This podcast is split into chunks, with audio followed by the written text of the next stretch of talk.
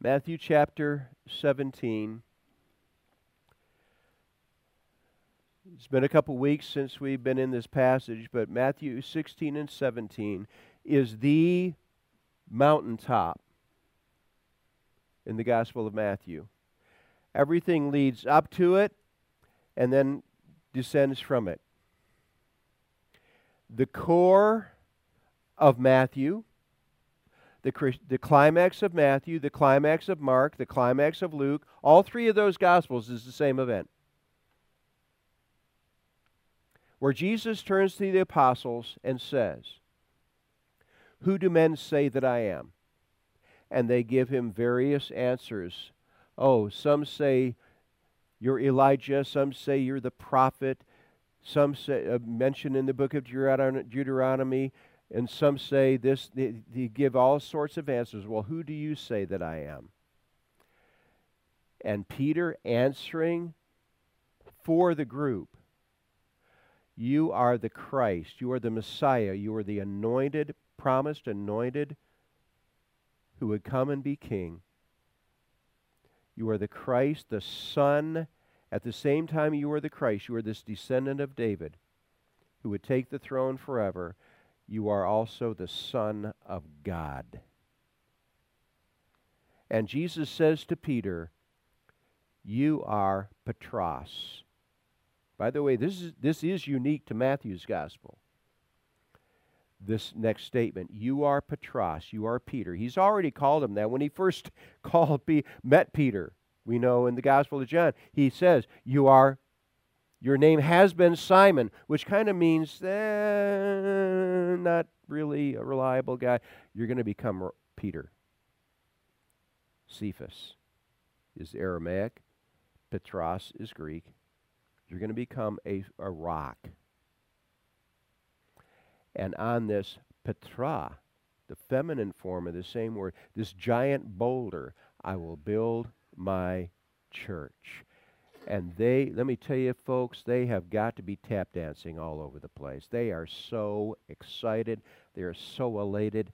And then Jesus takes a pin and punctures their balloon. Oh, by the way, I am going to be rejected.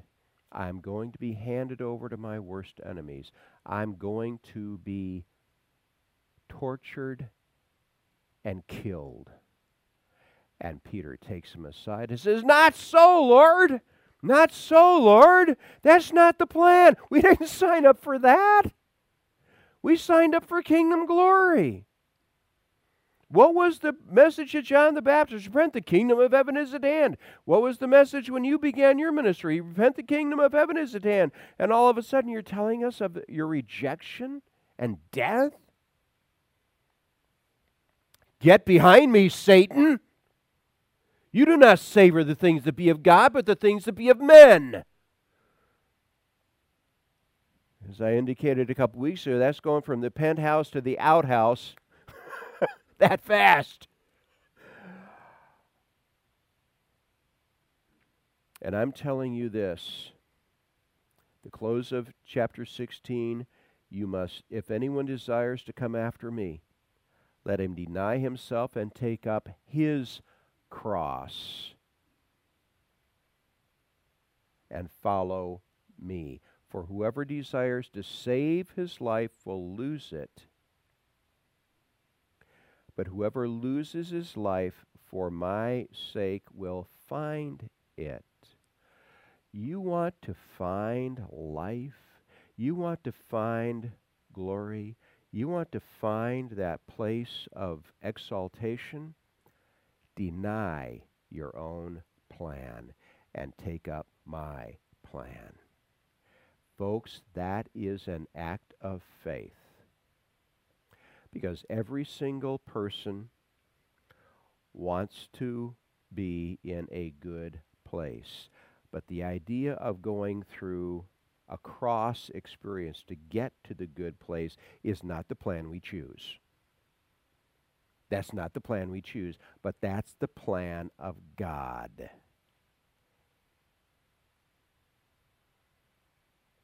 Ouch.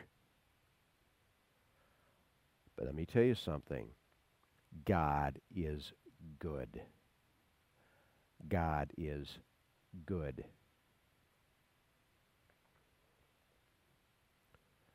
Verse 26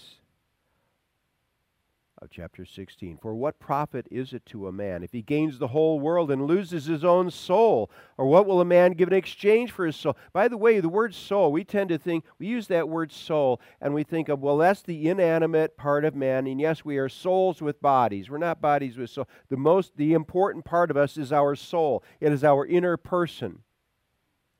But that word soul, in its use, in first century Mediterranean world wasn't just that inanimate part of you, it is your life experience. For he that would save his life experience will lose it. You want a retirement plan that really works? Throw your life away and follow me, and you'll find it. Invest in my plan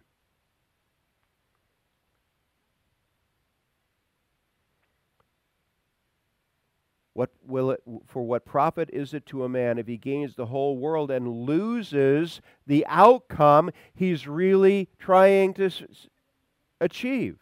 Or what will a man give in exchange for that?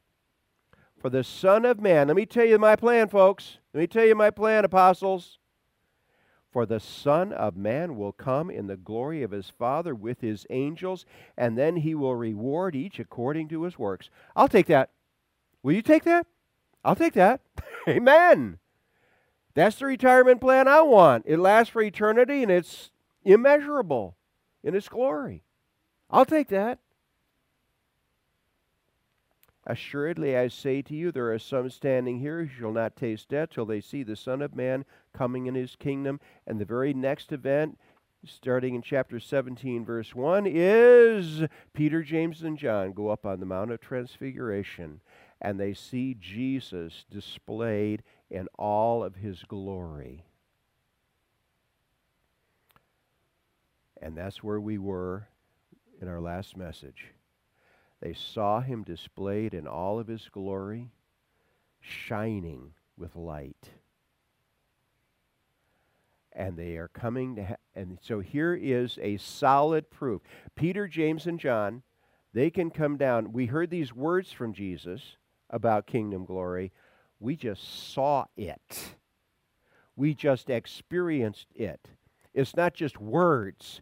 He actually walked us into a momentary experiencing of the kingdom glory that is promised to us.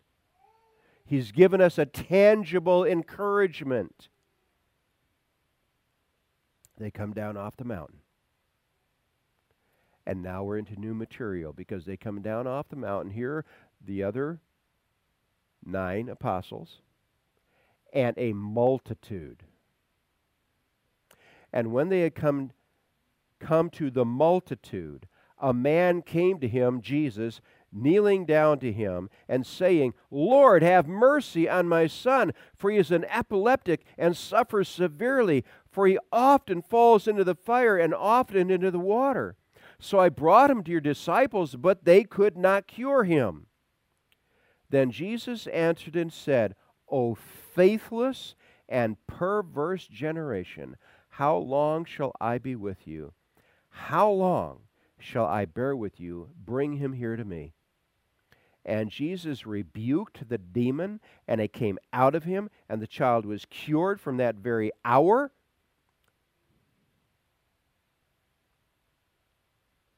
Then the disciples came to Jesus privately and said, Why could we not cast it out?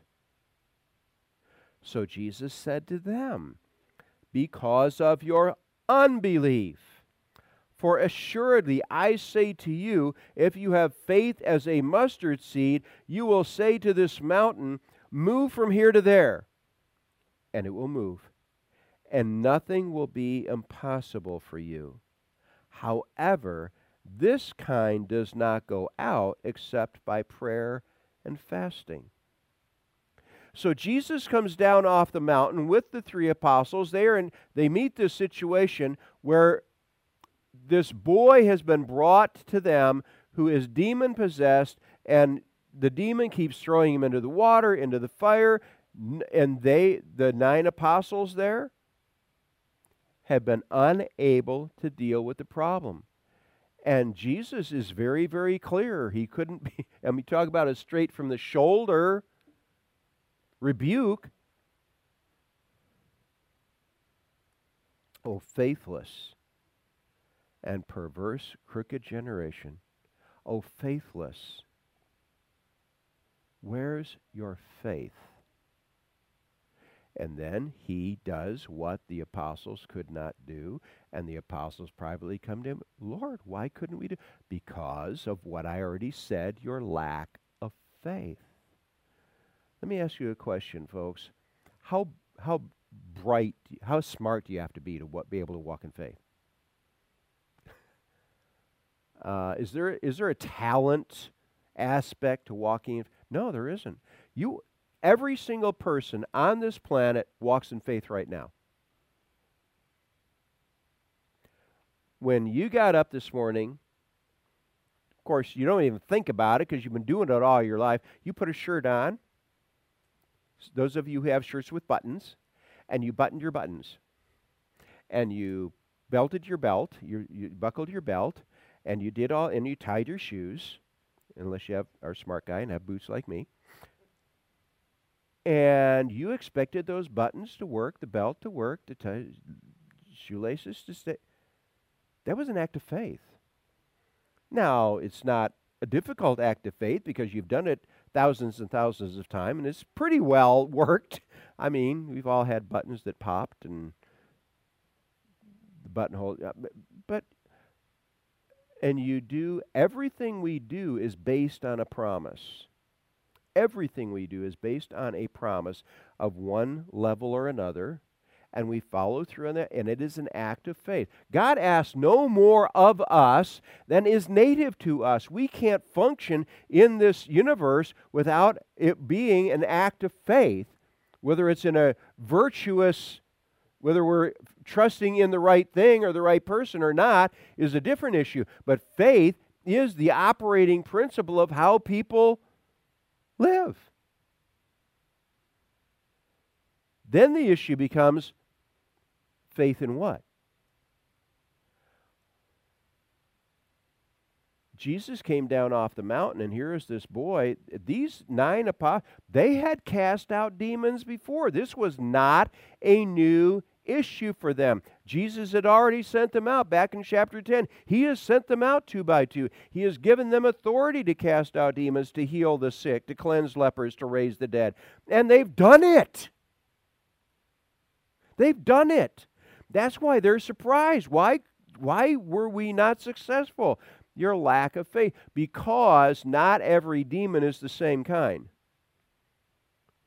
Some demons are able to exercise more. And by the way, demon, let me just talk. What is a demon? The Greek, the word demon is translated, transliterated from Greek daimon. It means a divine being.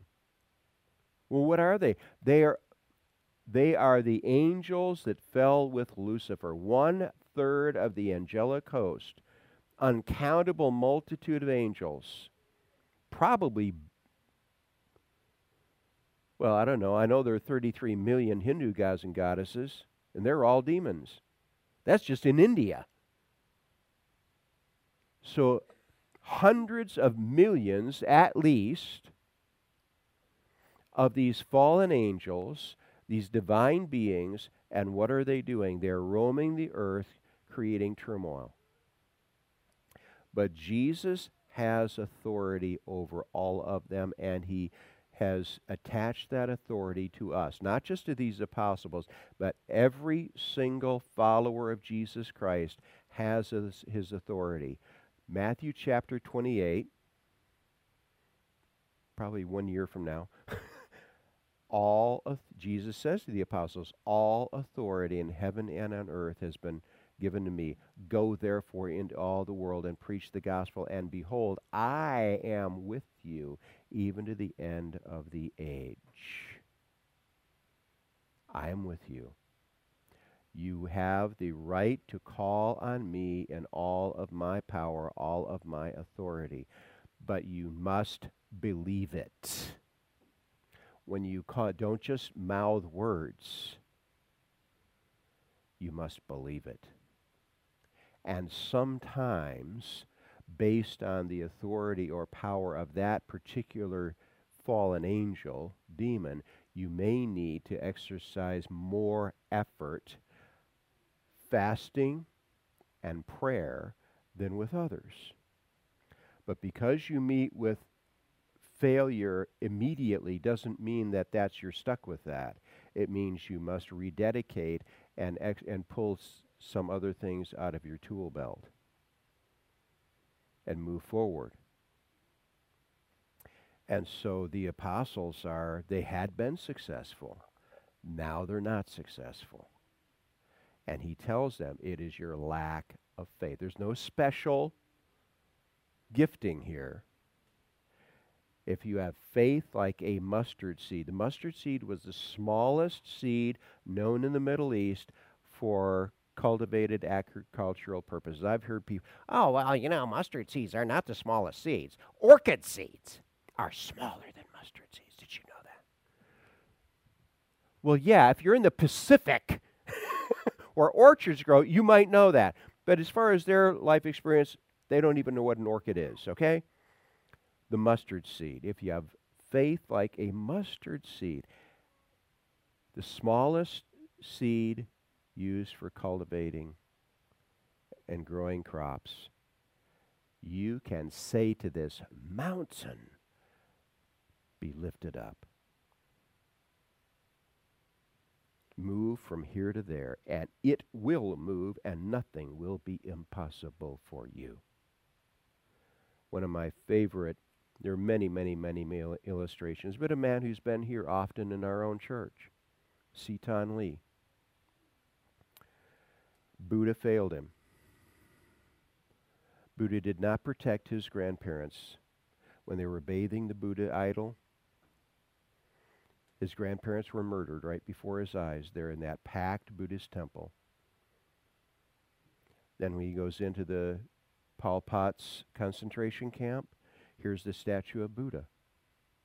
And here's a hammer. You are, you, they were instructed to strike that statue of Buddha or they'd be killed. Well, he thought Buddha would kill him. I can't strike the statue of the idol of Buddha with a hammer without Buddha killing me. But they will kill me for sure if I don't. So he struck this statue of Buddha, the idol of Buddha, and Buddha didn't kill him. And then, almost five years later, when he's in this line of young men getting their heads smashed in because they discover their academic records, and this guy, Seton, he's way too smart to let him live. We're, we're wiping out all of the upper echelon because we're going to rebuild society. That was Pol Pot's plan. And he looks down the line of young men getting their heads smashed in, and he's, he's decided Buddha's not getting me out of here. He's not going to defend me.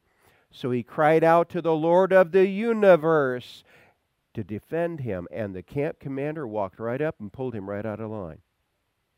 He doesn't know who the Lord of the universe is, but he's going to find out because six months later, when he escaped the camp and he's going through the minefields going on his way up to Thailand, this man came running out of the jungle. He said, could only be called a wild man, grabbed me and said, I want you to know that the Lord of the universe is Jesus Christ.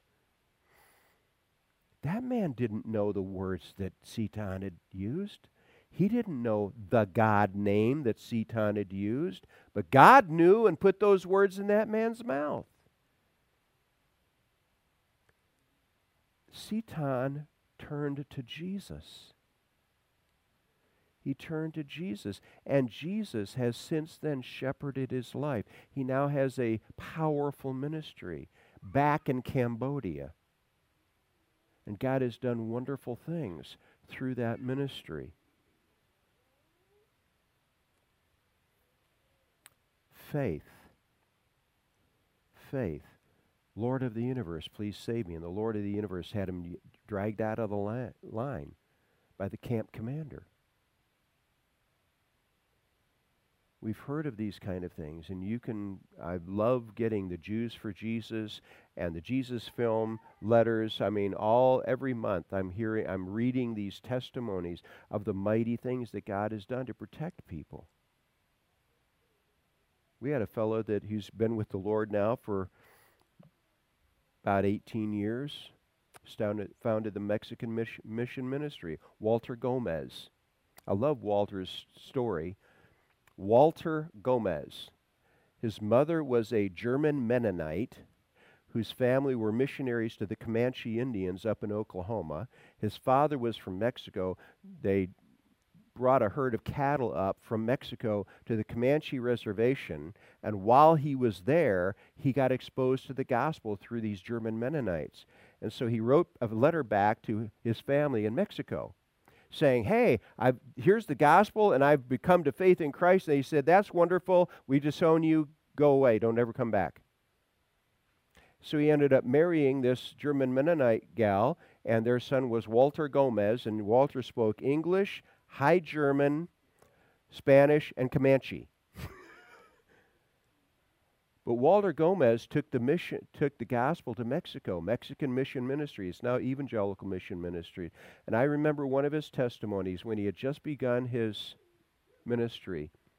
He's sharing the gospel down there and they started this crowd formed and started chasing him and the two companions with him well walter had nurses nursing training and so he's they're running and they get to this house where he's they've been living and he turns around and the guy who's leading the charge now i, I didn't know this to walter told there's a nerve right here in your shoulder and if you hit that nerve just right, you have control of that person.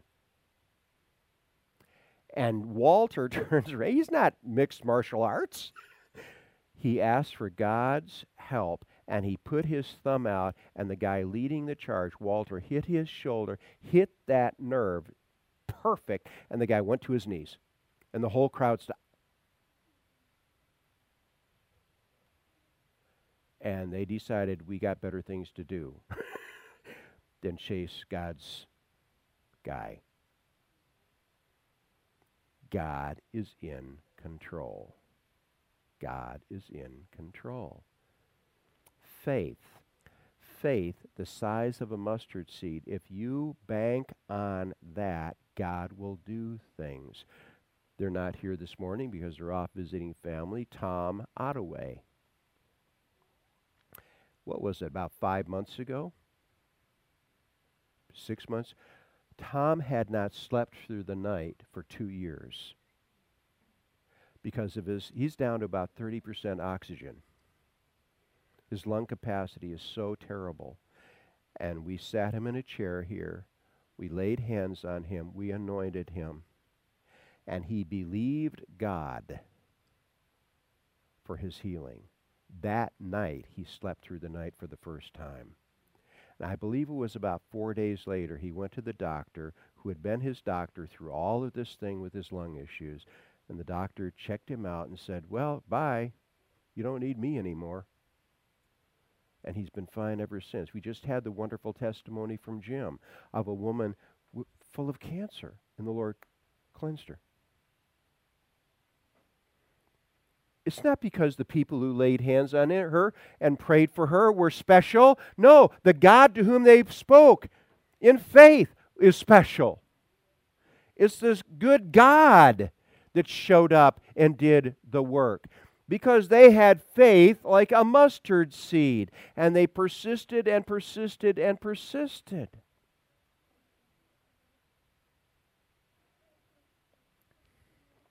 And the boy was healed by Jesus.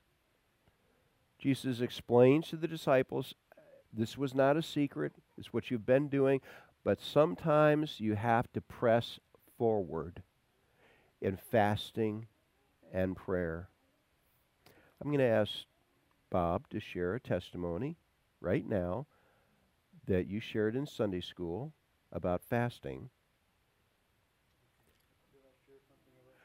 Yes, how you were walking along and you were in a process of fasting about an issue that we had in the church. And here was Bob exercising the discipline of fasting and prayer. And the angel of light spoke to him. Satan comes as an angel of light, spoke to him. Oh, you can stop now. And God the Holy Spirit stepped in to Bob's life experience and said, Don't pay attention to that voice because fasting and prayer is a spiritual weapon added to our faith as a part of our exercise of faith where we are crying out to God and Satan was trying to subvert the the process because he knew what he was doing was on the verge of collapse. And so Bob persisted with the help of God's the Holy Spirit's encouragement to continue and the issue was addressed we need to continue to fast and to pray as part of our faith walk. And that's why Jesus encourages the disciples to do this. And then Jesus goes on, verses 22 and 23. Now, while they were staying in Galilee, Jesus said to them, Again, the Son of Man is about to be betrayed into the hands of men, and they will kill him and the third day he will be raised up. And the third day he will be. Is a bad event about to happen? Yes, but a glorious event will follow. And if the bad event, if the pain and the suffering do not precede, there won't be the glory. Folks, I hate to tell you, that's the plan. that's the plan. Now, we've got men here who have military background. Why do you do basic training? Is basic training fun? Is it no? No, you do it so that you can put yourself in a place where you can succeed where otherwise you would have failed. If you don't do the discipline, you can never be put in the place of success, of victory. The discipline of the Christian life is faith. Faith. Let me conclude by pointing to these two word, these two verses. This is Hebrews chapter 12, chapter verses 1 and 2. Hebrews chapter 11 is 40 verses. It's called the Hall of Fame of the Faithful where the writer to the Hebrews is walking. Anybody, I when I was a kid, I went to the Baseball Hall of Fame in Cooperstown, New York, and you go down the hall and here are all these bronze images on the wall, plaques with this, the faces and the stats of all these baseball players. Well, that's what we have in Hebrews chapter 11. We're walking down the hall and we're looking at all these people men and women who exercised faith. But it concludes with this chapter 12, verses 1 and 2. Therefore, we also, since we are surrounded by so great a cloud of witnesses, these people named in chapter 11, let us lay aside every weight and the sin which so easily ensnares us, and let us run with endurance, with the pain in your side with the muscles that are screaming for more oxygen, you keep going. You keep going. Let us run with endurance the race that is set before us, looking unto Jesus, the author and finisher of. Now, my version says our faith, but the hour is in italics. Eliminate. The author and finisher of faith. You want to see the par excellence example of what a walk of faith is? It's Jesus. Jesus walked by faith. He went through the cross experience, as he says to the apostles I will be killed, but I'll be walking into glory. Looking unto Jesus, the author and finisher of faith, the par excellence example of faith, who for the joy that was set before him endured the cross despising the shame. To despise something means you don't value. Oh, look at all the horrible, shameful things we're going to do to this guy Jesus. Yeah, well, whatever. I, I'm looking at the joy. despising the shame, counting it a little thing, and has sat down at the right hand of the throne of God, the place of power, the place of authority. How did it work out for Jesus in his walk of faith? Really well. And we are to follow in his footsteps. That's what he's telling us. And right there at the core, right in the very core of Matthew's gospel, walk by faith. When you encounter an issue, address it with faith. Let's pray together. Our Lord, we thank you that you haven't called us to frustration, you haven't called us to failure, you've called us to victory. You've called us to a path that is difficult, but you've called, call, called us to victory. You say every step of the way, I will be with you. I will strengthen you for every step. Are they difficult steps? Yes, they are difficult steps. But I will bring you to a victory that matches my own. And Lord, that is what we are banking on. That is what we are trusting. That is what we have faith in. And you are the one that we can fix our eyes on right now in the face of our test as the as the one who will meet the test for us as we trust in you. And the same way that when we had our unsolvable problem that we are sinners before a holy God and you Jesus paid sin's penalty for us and how has that that become ours by a simple act of faith receiving the benefit and now you have promised that as we walk in imitation of you trusting you, you will bring us to the same sort of kingdom glory that you have. And we, we are so grateful, Lord, that you have given us so much more than simple redemption. As wonderful as that is, you actually want to unload the treasury on us. You want to give us everything. We thank you for this. In your name, good King Jesus. And all God's people said, Amen.